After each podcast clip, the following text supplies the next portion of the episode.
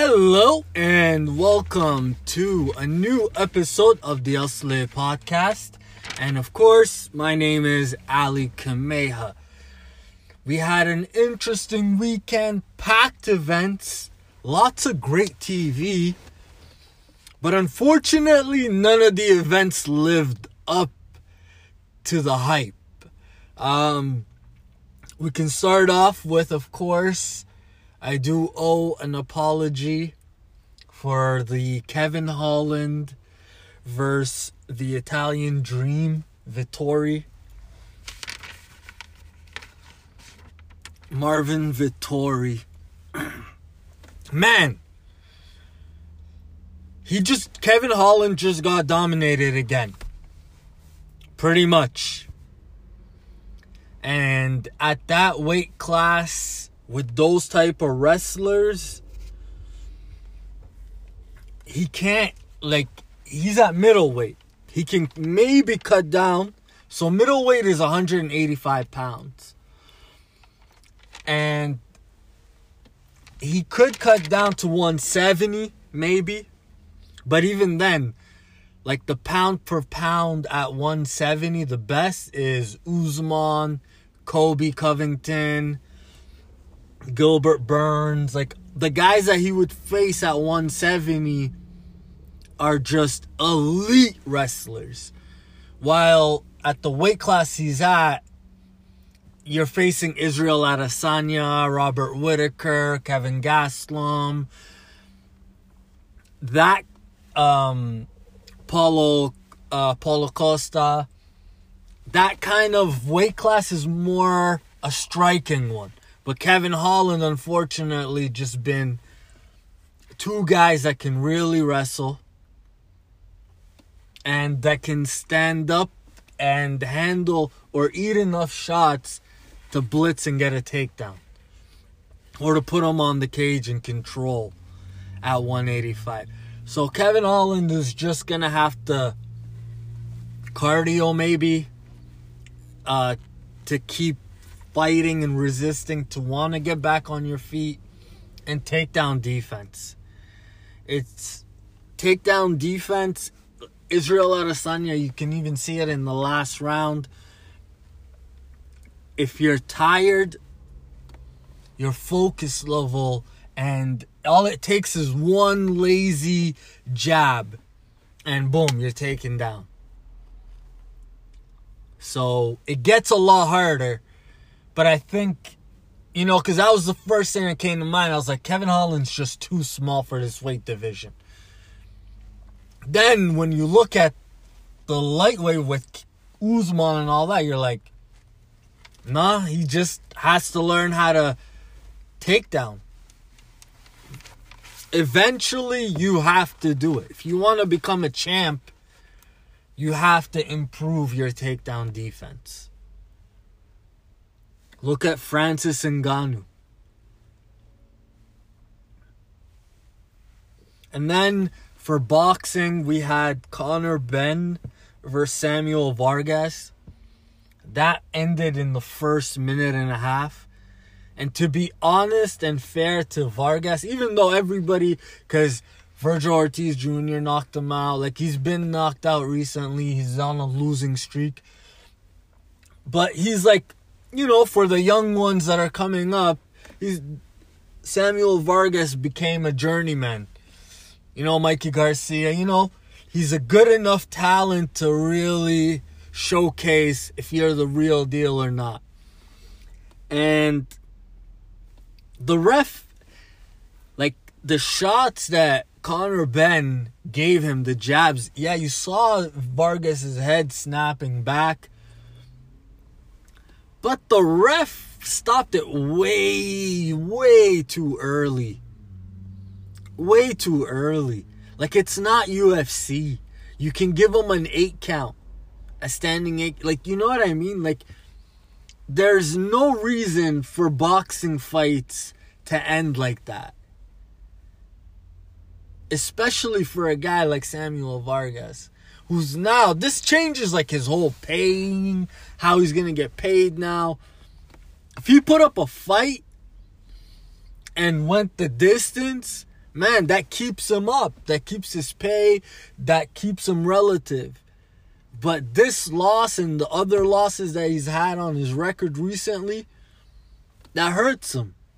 That's what it's really about. Like, it's not really, oh, he just lost.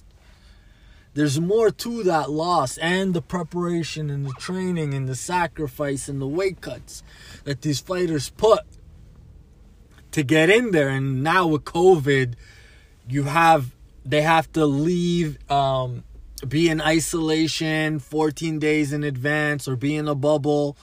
Uh, in advance, so have to be away from their family even longer than normal fight camps.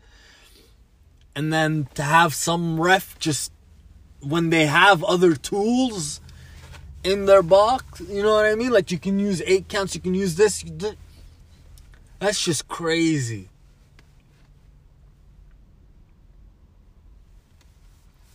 But in the fight world, honestly, uh, Pacquiao and your boy uh, is still gonna have it Pacquiao and Terrence Crawford, Bud Crawford.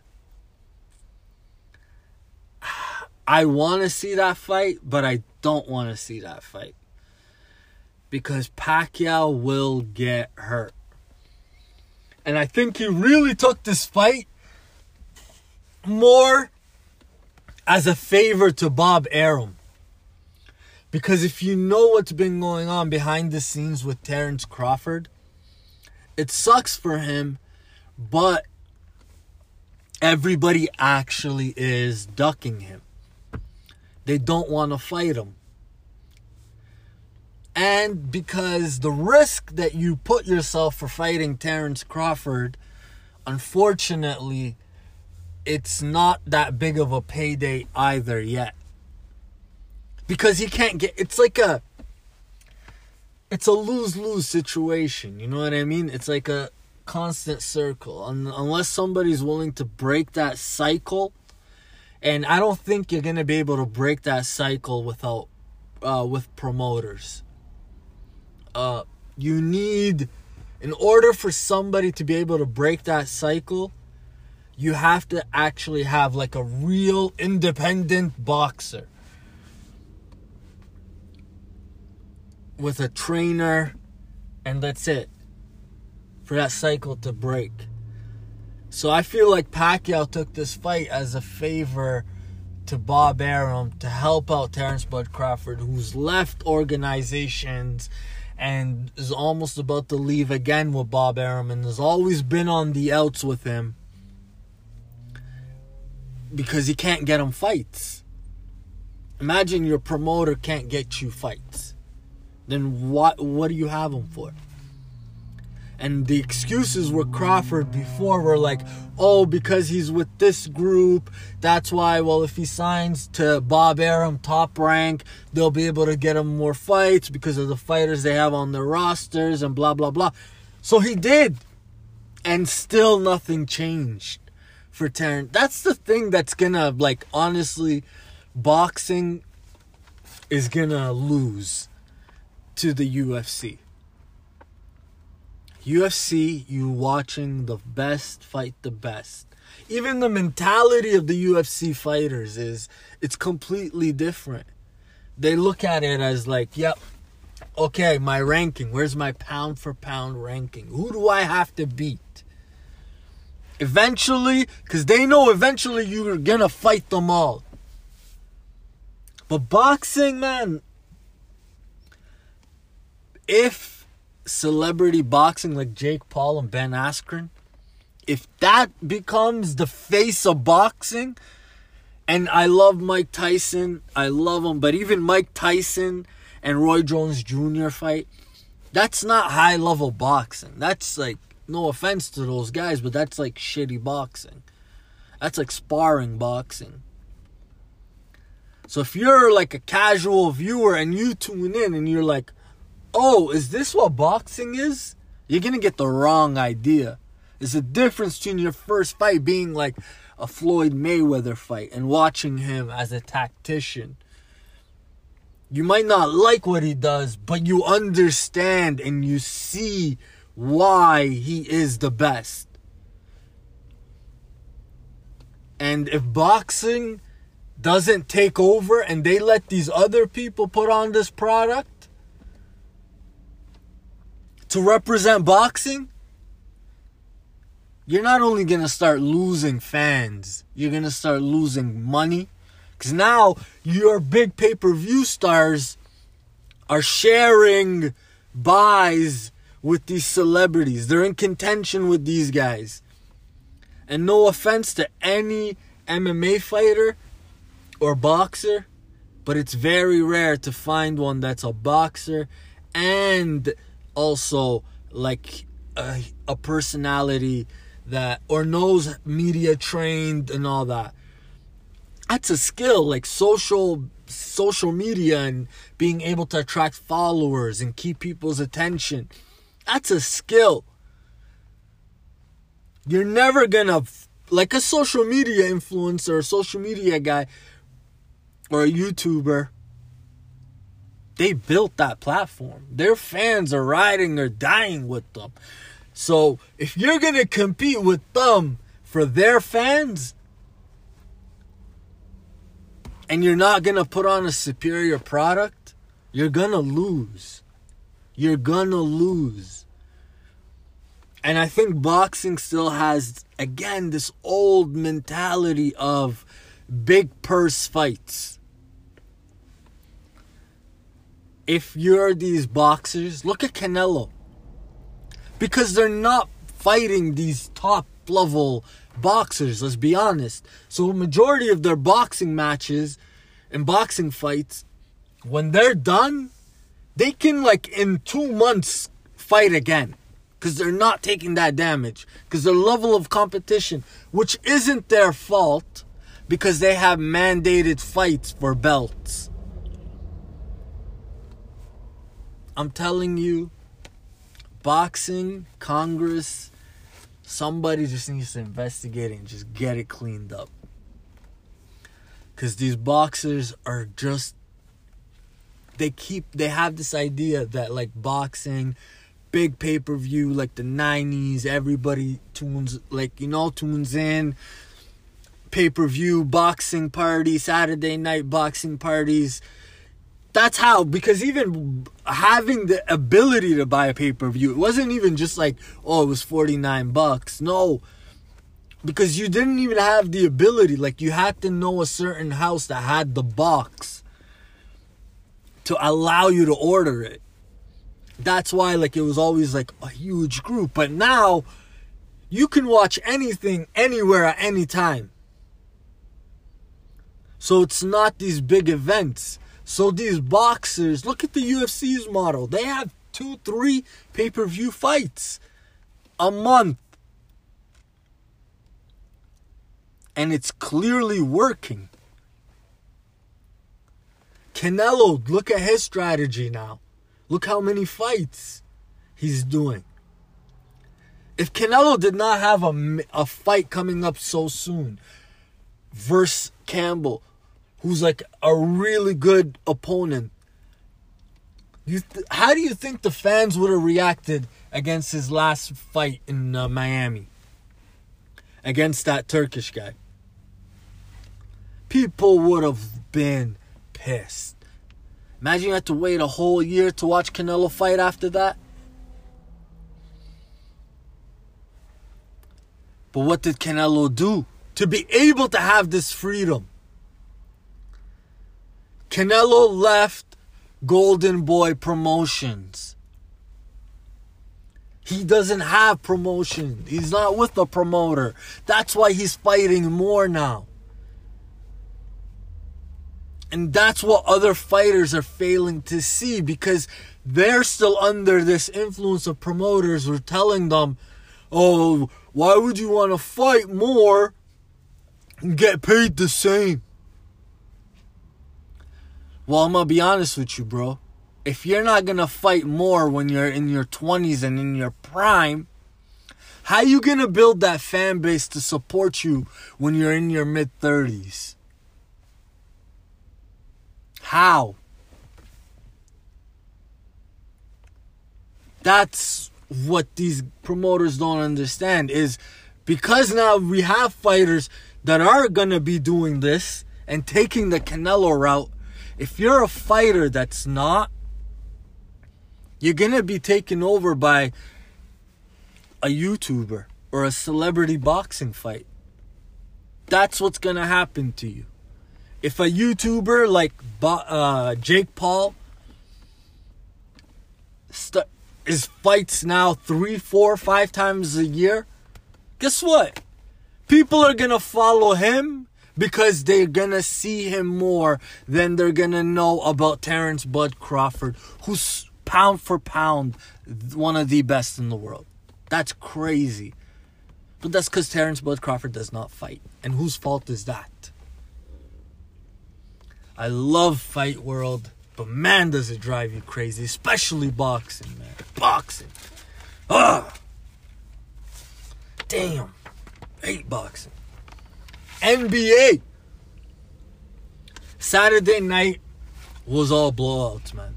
Even the Nets LA game.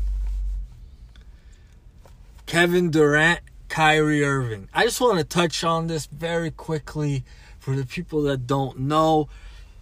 I like to give out I'll give you guys the gossip of what's going on on the podcast so you guys are always up to date and you guys can you know, give you guys the tidbits that aren't on the ESPN. So when you're talking about sports, people be like, "Oh man, this guy knows the sports." So Kyrie Irving and Schroeder got into it, and Kyrie Irving ended up, at the end of it, was fighting the refs and Schroeder, and he went on Twitter and said the reason why he was so mad was because Schroeder uh, called him the N word. He said, I believe uh, Kyrie got in his face, and then he's like, damn, N word, get out of my face. So Kyrie got offended and uh, it got under his skin and he got kicked out of the game. And then the Lakers play defense and Brooklyn were off. They were just off. Their vibe, their energy was weird after the Kyrie incident. I don't know. Their team just never got into that groove. There's always, typically in the third, fourth quarter, with James Harden, they get into that groove. Like they might be down by 30 going uh, into the third, but then they get into a then they start running, shooting threes, deflecting the ball. Next thing you know, they're on like a 33 to to 2 run and it's a tie game going into the fourth quarter. That's insane. That's like they have that, but Harden was out. And if people are going to be stupid, I've heard this take so that's why I'm saying it. Other than that, like this take never even crossed my mind. Swear to God, until I heard it. People are now saying, whose team is it? Is James Harden the best player on Brooklyn? On Brooklyn, is it Harden? Is the team Harden? You know what? No one cares. They don't care. You have Kevin Durant, Kyrie Irving, and James Harden. The only one that has not won a ring is James Harden. But Kyrie Irving, man, he's a sensitive guy. He took yesterday off. He took Sunday off. he took a day off uh, for personal reasons, which is probably because of the situation that happened before. Uh, so with Kyrie, I also want to, you for people aren't paying attention, I think Kyrie is uh, Muslim now. I'm not one of those guys, but in, in his quotes, he, he now uses um, Allah uh, beside the word God. So, and that's typically a Muslim uh, reference when Allah as God is Muslim typically. So Kyrie like I said it before, the only thing that can get in Brooklyn's way is Brooklyn. And that means mentally, that's it.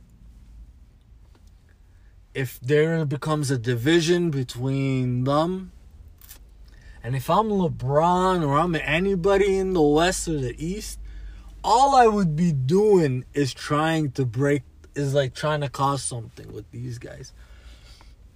I would be putting up Twitter polls. Whose team is it? Is is Harden really the you know the key why OKC wasn't able to go over the hump? If it was Harden instead of Durant with Westbrook, man, just run it. And then Kyrie, like what he did, but we all know how the real world works. Like you made this such a big deal, and obviously it is, you know, but when you gave it that public, like you just gave it power to the public, and unfortunately, the way the public works in fan base, fan base, okay, fan bases, is they look for anything. Like fan bases are fanatics. They cross the line. They really do. And now you just like sort of gave them an outline to what like you don't think somebody in the stands is gonna be screaming and it doesn't have and i don't mean it in a racist way.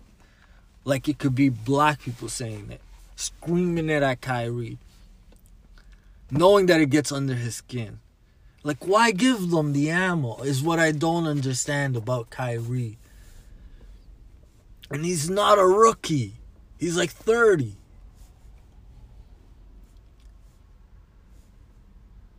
You feel for him because, you know, he's a pu- he's in the public, intense pressure and everything, but it's like he never learns. It's, you watch him and you're like, "Come on, bro."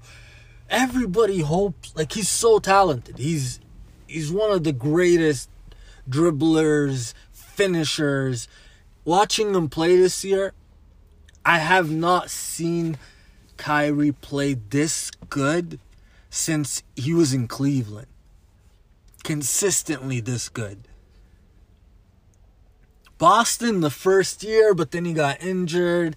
You know, that's when he still like now he's man, he's so good and you want him to do good. But he always, man, always finds himself in these situations.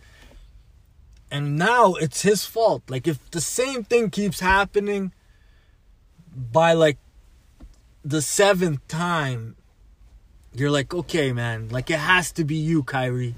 Same thing with Meek Mill. Like honestly that's why those they have these pictures of like now we understand why everybody like everybody's facial reaction when Meek is talking. Like if you honestly look at it, like if everybody around you Meek, eventually it's you. Like it has to be you. Looking at looking at it from the outside, you're like, man, it can't like it just can't be that bad for once because I've never seen that happen to one single person in my whole entire life without them being like doing something the first time, okay, the second time, but by the third time, you're like, bro, it's like you want this to happen. There's a part of you that must like this kind of attention or something. It's like, oh, do they like me? And then this validates validates the fans to you, or validates the fans' love for you. Cause I feel like Kyrie needs love, validation always, and I, and I think now that's how he gets it it's weird, but like that's the only thing that makes sense. You cannot there's nobody around him that can't tell him like this is gonna cause a scene. I know you don't, but that's how it's that. Okay, but by the fourth time is you keep doing this. Now I'm just repeating myself. But getting back to it, NBA Celtics versus the Nuggets. What did I say before? I said there is a little possibility that maybe the Celtics are just bored and are waiting for this season to end. There's some, they don't care for Brad Stevens, maybe. If you know the kind of talk that your team is getting, right? If you're the Celtics and everybody is saying maybe fire Brad Stevens or Danny Ainge, what's the problem? There's something. And you guys turn up to a prime time game on Sunday flat versus the Denver Nuggets flat. Come on, man. You can't keep telling me it's not Brad Stevens. They can't they come out flat. When they come out flat, that means they really like there's they don't want to even fight for this coach. They really don't. But what happens is they're competitors and sometimes they want to compete. And sometimes they'll always do this. They'll always make a run and if you let them tie it, they might win. But if you hold them off for an extra like possession and you go pos- yeah, if they went on a 25 to like 8 run, they would have stopped it. It would have just anything would have like they look for a reason to wither. And the Nuggets weren't able to give them one. They were just bricks, bricks, bricks and turnovers. But if you can weather that end the storm that you that's gonna come near the end of the third quarter, they'll die down for you. The Celtics will just sleep.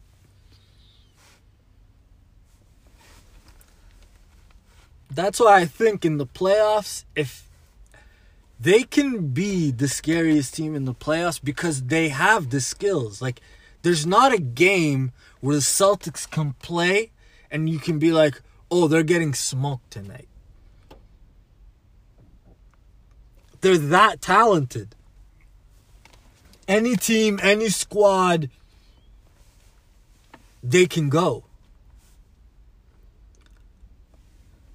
But I just, maybe in the playoffs, they'll feel motivated. The playoffs, the fans, it can click. And what did I say about the Clippers? I told you I saw them their first game back with Rondo, and I told you they look and they feel different. Lou Williams needed, and Montrezl Harrell just need. They needed to get them out of there. They were like poisonous. They were very poisonous and had this like negative energy while they were there. And you can feel it, and the players felt it and they stiffened up.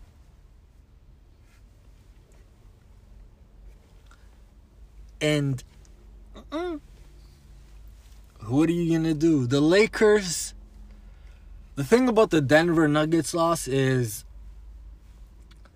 Aaron Gordon for all the like to be honest with you for all this like applaud and everything that everybody's giving out to Aaron Gordon, you should not look at his stat box. Because if you just look at the stat box, you'd be like, man, what what is he doing? He's like single digits.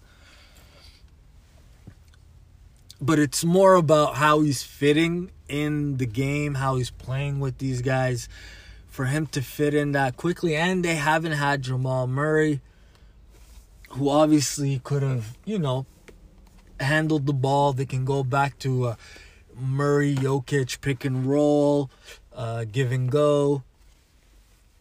And Murray maybe would have helped. That could have stopped the bleeding a bit and held off the Celtics.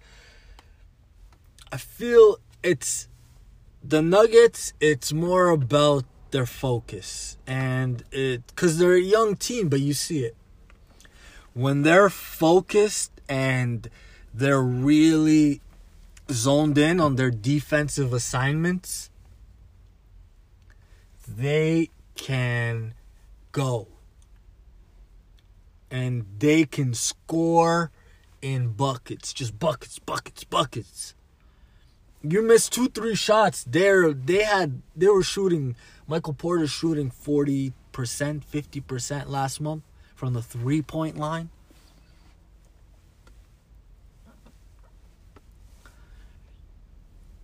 But we all know LeBron James, Anthony Davis. Watching the Lakers, how they played defense against Brooklyn. If I know it's just a regular season game and James Harden wasn't playing, but if you are the Lakers, that gives you confidence. If you're LeBron and Anthony Davis, you're like, you can't wait, you know? You're proud of your squad. They might lose the rest of this, uh, rest of these games. Last night, they might go on a three game losing streak. But that game, mentally, if they were to meet in the finals, it gives it it gives the team an edge. It lets the Lakers know that they can hang with them. They can hang with them. But without Anthony Davis being 100%, I still am to go with Denver winner between Denver and the Clippers.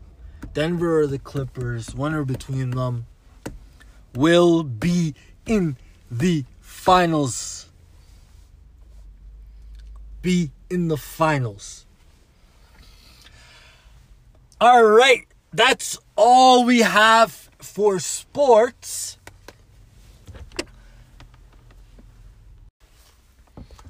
All right, I want to talk about a recommendation. I've watched the first four episodes of uh, the HBO docu series or documentary "Q Into the Storm." Man, is it fascinating, and do I highly recommend for you to watch it. What really like caught like what made me be like, oh, okay, no, I'm really gonna watch all this. And each episode's an hour, and I watch them back to back to back. And that was because the Masters. To be honest, I was sort of glad that the Masters wasn't. No, yeah, because that that's what got me to Q into the storm. And the guy was following them since like 2013 when they first started and it shows you how they started off with an uh first with anonymous and it shows you the progression of how it got to Q. And the biggest, like, to be honest with you, there's still two episodes. But from what I've gotten so far, is the Q controversy and who Q is is such a big deal but QAnon followers will tell you it's not. But if you watch this documentary, it will change it like it'll give you a different perspective and it will show you that Q I believe from what I've seen so far and again, I don't know anything. I can't even give you spoilers cuz what do I know? There's could be twists and there is some twists in it and not the twist that you think they are. You can sort of see which twists are what, but the like for QAnon followers to say it does not matter who Q is, it does matter. Q, there's a book about Q, written about Q before this Q. And it's called John Q. And this John Q thing was a like he was an evil villain, a spy, and he like and he would give out stuff in notes and breakpoints and all that. Like the same like a copycat of a fictional character from the book Q. And that Q guy is actually a villain character. But Q looks at it in a different way because of their interpretation of what Q is saying. And if Q changes, and the reason why, if Q changes, how that's a big. Because if it's a different person, the the person that you initially got hooked on, their goal or their yeah, their goal for the group had to have been completely different than the mindset of the person that took over. Or else, why was there a change in power? You know what I mean? So obviously, the original person, the person that had the people following him and that attracted the people to Q because of his message and his goal got silenced because they wanted to take it into a different agenda. That's like you can just look that all up and it sucks because when you're watching it you understand why these people like believe Q and believe in Q and what he says because he's not saying like crazy things.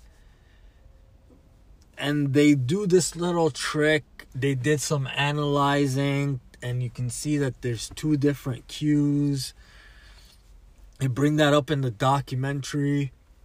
But the biggest, like, one of the biggest things about it that sucks is how it always goes back to corporations and money and greed. Everything. Like how Santa Claus is like people say the look the Santa Claus that you see today is commercialized, right? The look, the fat, jolly, you know what I mean? That's a creation made of Coca-Cola. Like they you understand like how these Q people get there because now you get to like that and now Q is he's a version of that. You can pretty much look at him as a mascot for a website. You know how you have Aflac, the duck? Q is like that for a website. And it sucks because not a lot of people even know how or where Q actually is posting. Because the website 8 8chan it's like a message board of just pictures and memes and stuff.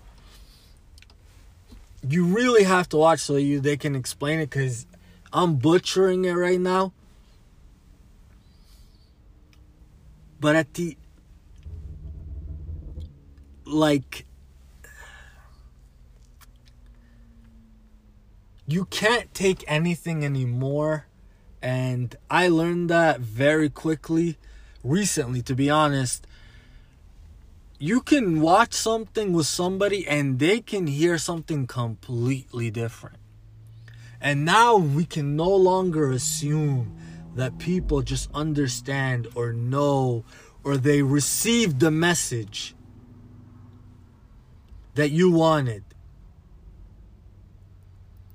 Cause I've had that happen with me and friends. Like they show me a video and I hear it and I'm like, yeah, he meant this. And he's like, no, how'd you get he meant that? And I'm like, no, listen to it again.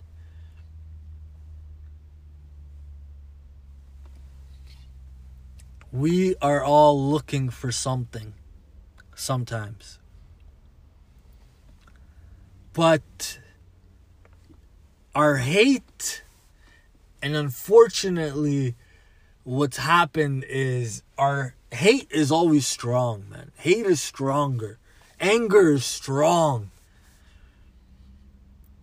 And people's hate and people's anger and people's disappointment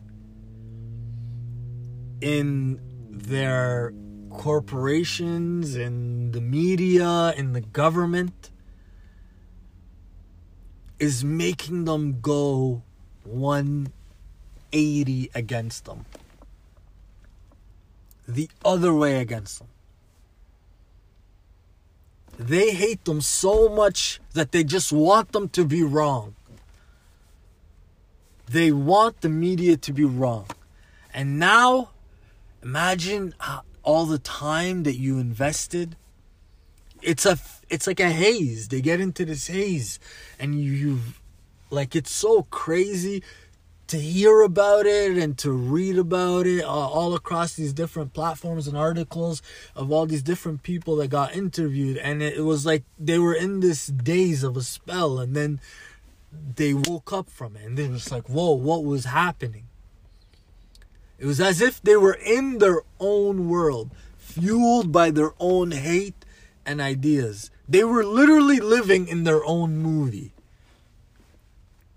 but their movie wasn't just their life because that wasn't exciting enough. No, it had to have connecting dots and mysteries. It became like a spy novel.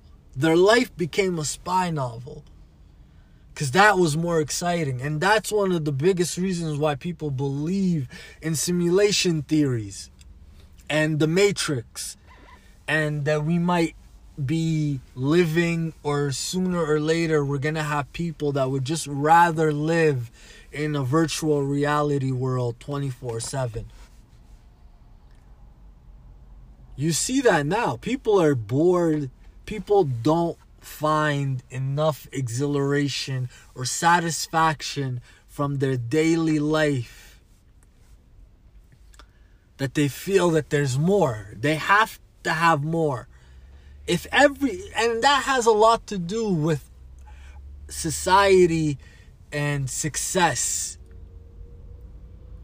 Because imagine like you're looking at Instagram and YouTube and all these social platforms and all you see is these rich 19 20 21 year old 22 year old 23 24 and it just seems to you like Everybody else is so rich and wealthy and they have money and they go on vacations except for you and your friends. But to be honest, that's not the truth. Those people, how many of them get caught faking? And it's not like that. But as long as we as long as you live in comparison and you're always comparing what you have to other people, not what you're doing, what you have. If that's all you compare is what you have and what other people have, and that's how you measure your success, man, you're never gonna be happy. And not only that, you're gonna bring that kind of mentality to your kids.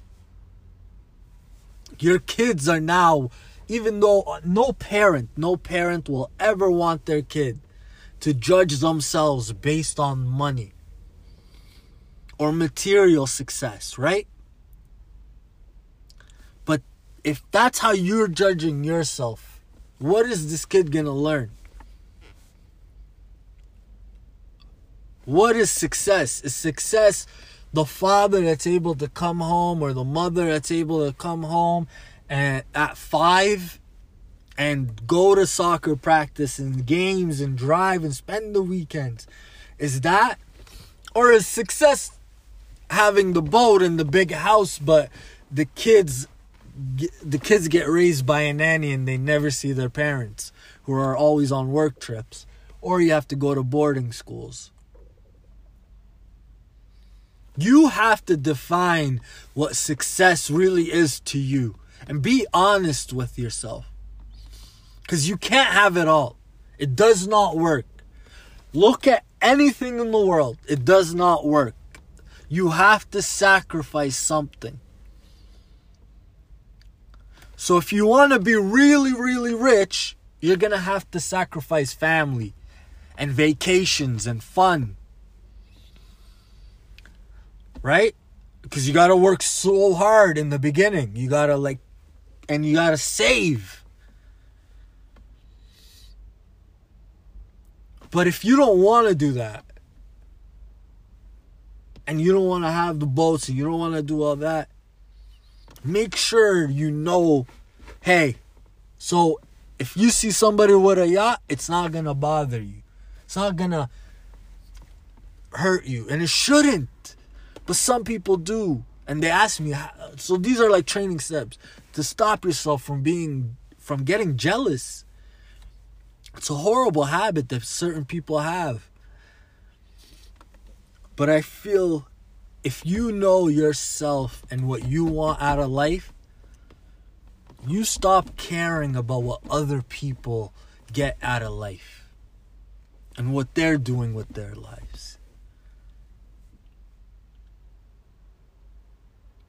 I know you hear it a lot, but it happens. It's so crazy. You just put your head down and you really focus on yourself and your goals and what really makes you happy. If you had a book and you just literally sat down and you're like, when I was a kid, what made me happy? Write it down. Was it family vacations? Then guess what? Maybe you're to be a lot happier being a family man. That will make you happier than any money. People think that's crazy. No. People's happiness is completely different. Everything, unfortunately, in our life, because I feel the way human beings work, operate, we're selfish people. We are. With selfish people, we don't want other people to be happy when we are not happy. I never knew that that could possible like that could be possible. I'm being dead serious. The first time I ever learned that was f- my first girlfriend. Because she would get mad that I would have fun without her and that would actually bother her. And I remember I was like, "Does it actually?" She's like, "Yeah." I'm like, "How? Why?" Like, I don't get mad when you're out with your friends and you have fun. I want you to have fun. Why would I not want the person I'm with to be having fun? I want you to have, but it's just different. I look, um, I always looked at it different in life. I never looked at it like what you have is being taken away from me. I look I always looked at it like what you have is meant for you and you earned or you deserve it one way or another whether it was luck whatever way I don't know what you did or how you did it or what but there's a reason you have what you have and it belongs to you. What can I do? I can maybe if I'm smart enough and you're nice enough, I can ask you how you got it. And maybe you can teach me and I can learn how to get it. But if I don't even want what you have, why? A lot of people don't even want what the other people have, but they still get mad because the other people have and they don't have. If you have that, you will not be happy. You know yourself at the end of the day if you have it or you don't. And everyone has it. Uh, everyone. You just got to work on it. You got to work on that feeling and understand where that feeling is coming from. Is that feeling an insecurity of your self and your success and where you think you are in life? Or is that because you feel you're a failure? Or is that because you're just unhappy with what you're doing? Like, I've met guys worked in sales. So when you work in sales and commission, you control your paycheck. So you see all different type of guys. I seen guys that were happy doing the minimum. Happy. Because they came in at 9, they were out by 3 or 4 and they did not care no matter what happened, they were not going to come back to work or stay a minute later. Or stay a minute later. They were not. They did not care. If it was going to cost them promotions, whatever it was, extra, they did not care. A sale did not care. They were happy like that. That made them happy. And I would talk with some of them. And then I would talk to others that were like 9 to 9 every day, six days a week, years after years. And some, man, they needed work to be happy. I became one of those.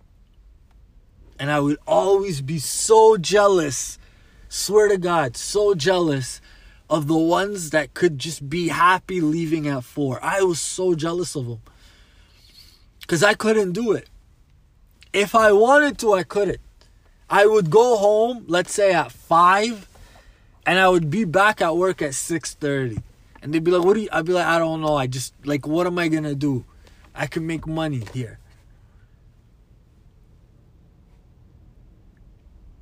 And what did I do? I worked myself to the ground. I got the promotions right away, faster than people that have been working their lives there. But I probably put in in those 2 years more hours than people put in like 7 years. 6 days a week, 9 to 9. And sometimes 9 to midnight. At least once a month 9 to midnight. six days a week, one day, nine to midnight a month. But you know what happens when you're not happy? You self destruct. And how do you self, like for me, it's spending the money. I literally will work, man, six days a week, all that, and somehow I will find a way to spend that crazy money. To go back and work and work and work and work, work, work, work, work.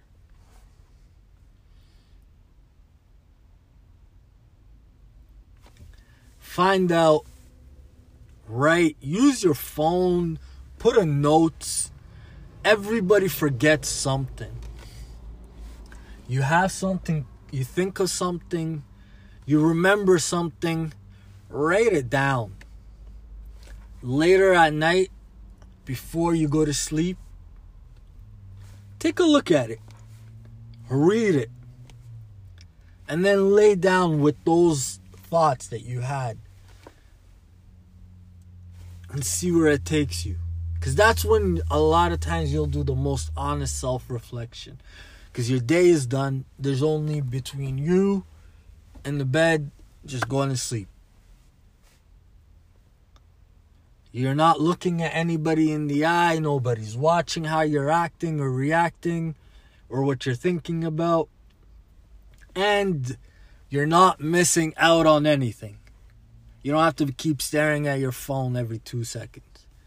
So it gives you time to really self reflect.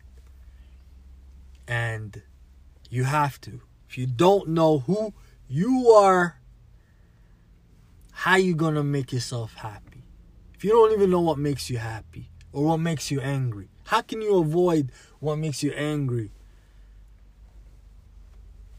if you don't even know what it does what triggers you and to some people they know and congrats man but to others like myself i did not know what really triggered me. What was the things that that would really get under my skin. And why?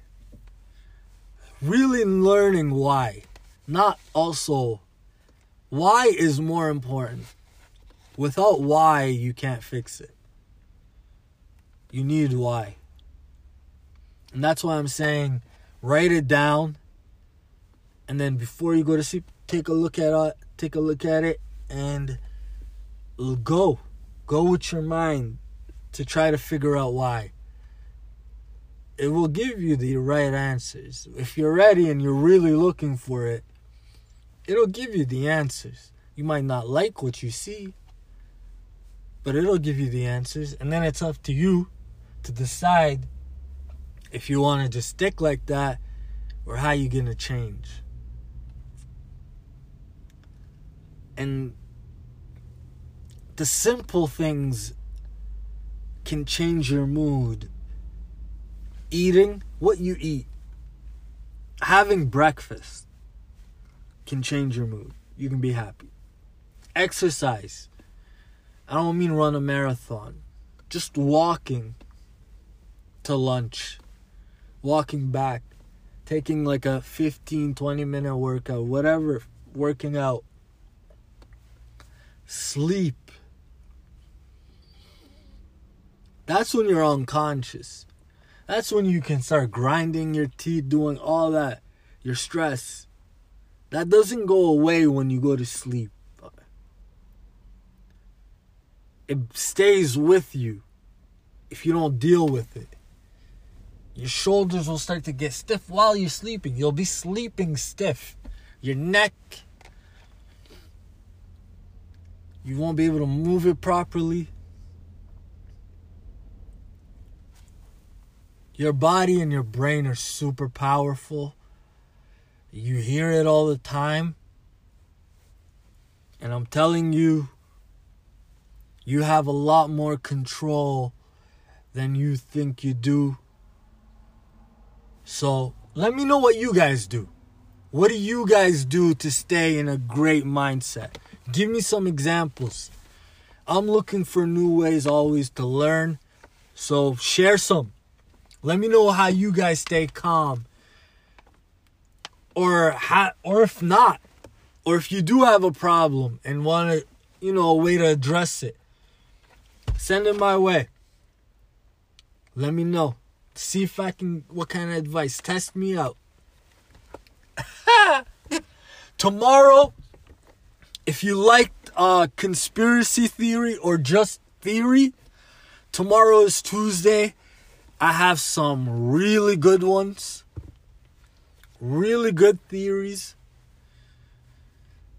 I think uh, so. Please subscribe, like, and tune in tomorrow. Uh, tomorrow, same time. Look for the episode. I have a bunch of other segments. One segment I want to run it by I'll run it by tomorrow during conspiracy theory or just theory. Let me know if you guys like the segment. Ali A-L-I 1111 Kameha, K-M-A-I-H-A at gmail.com. Thank you, thank you, and thank you.